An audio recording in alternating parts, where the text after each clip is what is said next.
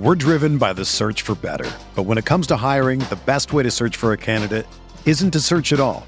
Don't search match with Indeed. Indeed is your matching and hiring platform with over 350 million global monthly visitors, according to Indeed data, and a matching engine that helps you find quality candidates fast. Ditch the busy work. Use Indeed for scheduling, screening, and messaging so you can connect with candidates faster.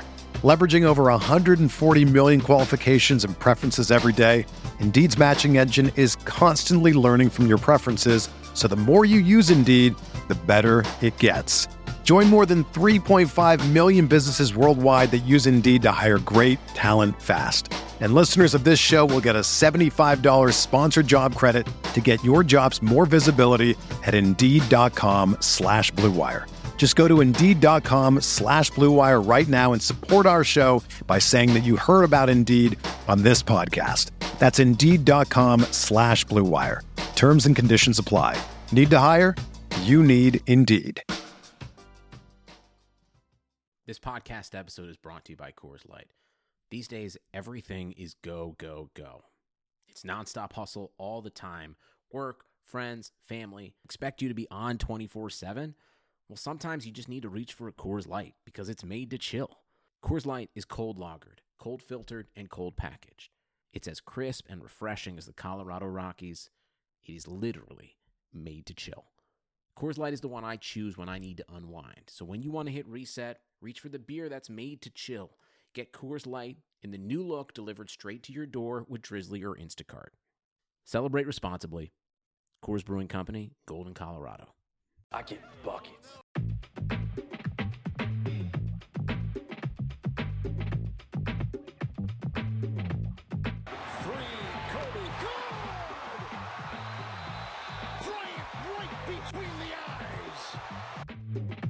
Welcome to Blue Wire Buckets. Sam Esfandiari from the Light Years podcast. I'm pleased to be joined with Mo Dakhil from the Jump Ball. You may have read him on the Washington Post. You may have just seen him around. He's joining the Blue Wire team.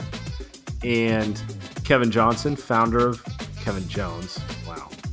How do you- Sorry, I get into basketball mode and I'm thinking, you know, Kevin, I think Kevin Johnson. Sorry, KJ. Uh, KJ, founder of Blue Wire. How you guys doing?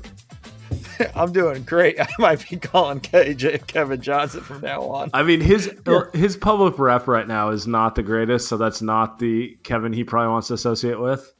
Oh yeah, I'm thinking we should start this over, but I'm going to let it fly because it's adding color. But I'm I'm a little I'm a little pissed off right now. But I guess we'll continue. I'll give you I'll give you this much. Uh, I I know his public rep's terrible. He was the first signature shoe I ever bought as a kid. He had some Converse. It had the cool little like gel pocket things or whatever, and you know, like I never got into Jordans. My parents would never spend the money for Jordans, but I, for whatever reason, was able to get some KJs. Nice. By the way, Jordans were like two, three times like at this point, Jordans just cost like twenty percent more than your other like right. basketball. At that time it was like three times. It wasn't like you know well this is 150 but this is 120 it's like no this is 150 but everything else is $40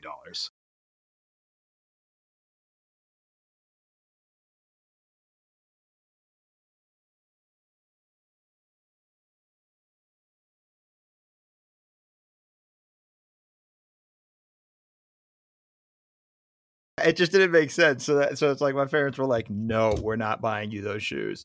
And I wasn't a big sneakerhead, so it doesn't didn't matter. But Right. it was just like, "Oh, okay."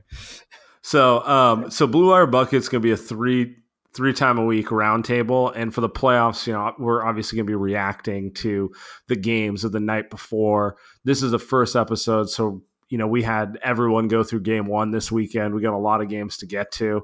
Um, this one's probably going to we're going to hit on more games on this episode than we will on upcoming ones, just because of the nature of weekend scheduling of the first weekend of the playoffs.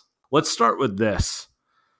I thought I thought the playoffs got off to a uh, fantastic start with that Philly Brooklyn game.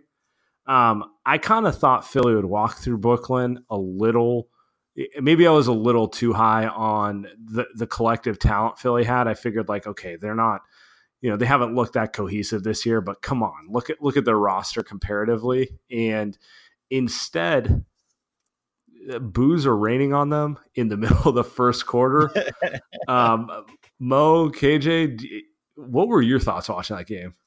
It was funny for me because I kind of was on the same mindset as you, Sam, and you know, and, and I've had a lot of people tell me otherwise, like, no, Brooklyn's a team to be afraid of, and, and Philly's going to have problems, and and it wasn't that I didn't think Brooklyn was good. It was just like you, I thought just overwhelming talent, even with, you know, with the possibility of Embiid not playing.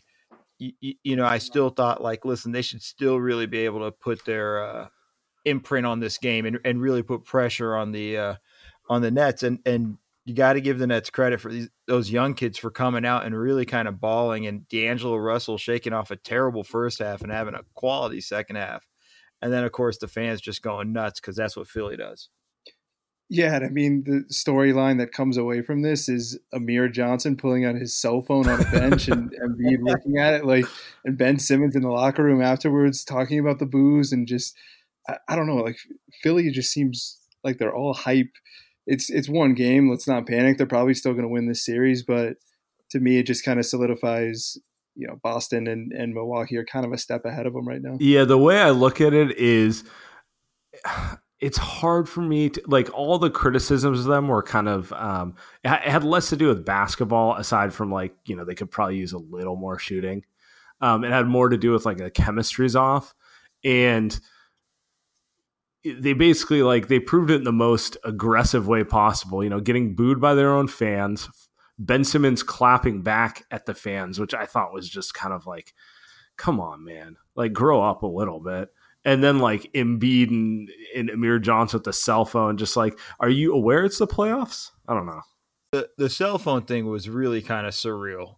Like that one, I mean, Doris Burke went in on them, you know, right after the, you know, on ESPN with with that on the telecast, and it was just one of those things that just it makes no sense. And you know, the NBA has a rule. At least when I was in the NBA, there was a rule if you couldn't have cell phones on the bench, you we couldn't have an iPad on the bench. We had to walk an iPad out there. It wasn't like we couldn't transfer something wirelessly. You know, it had to be walked out there and things like that. Like that's how strict the NBA was. So that was a really just weird. I've never seen anything like that. I didn't quite understand it. And then when it came to the game, you know, I think it Embiid's injury is I think there's a lot more going on than than we're being told about kind of the severity of it.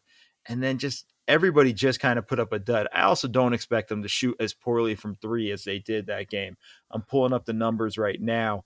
And I mean, they went three for 25. Yeah. Like, they're not going to do that again. So, two thoughts on that. Um, I thought Ben Simmons' response regarding the booing was immature and kind of entitled. Like, dude, like, okay, f- the Philly fans were a little over the top, but like, end of the day, paying consumers, no one was really insulting you personally. You just kind of got to give them the well, we got if we you know we didn't play well. If we play better, I'm sure they'll cheer. We, we want to give them a reason to cheer. You know, some sort of like kind of boring answer like that. But um, to to the point with Embiid, um, I think Embiid hit on. How do I put this? He he kind of um, he he said in his rant regarding the booing, you know, we missed a lot of shots. I'm sure if those shots were falling, they would have been cheering instead of booing and you know we should have done other things but like he kind of really pointed out the fact that like he just thought they missed a ton of shots he they, he thought they had a good game plan for them they just couldn't hit anything from outside um, what, what I was gonna say to to Mo's point about Embiid, it crossed my mind more than once. Would Philly because he looks very limited? Mo, do you agree with me? There were times where I was like, "Oh, he looks fine," and then other times where I was like, "No, no, no, yeah. he's hurt. Something's wrong." So it, it, and you wonder if they'd almost be better looking at like severely cut, like not using him like Joel Embiid, best player on the team, but like cutting his minutes back because they might be better suited just running a little more, and he can't run right now. Without the ones like you who work tirelessly to keep things running, everything would suddenly stop. Hospitals, factories, schools, and power plants—they all depend on you.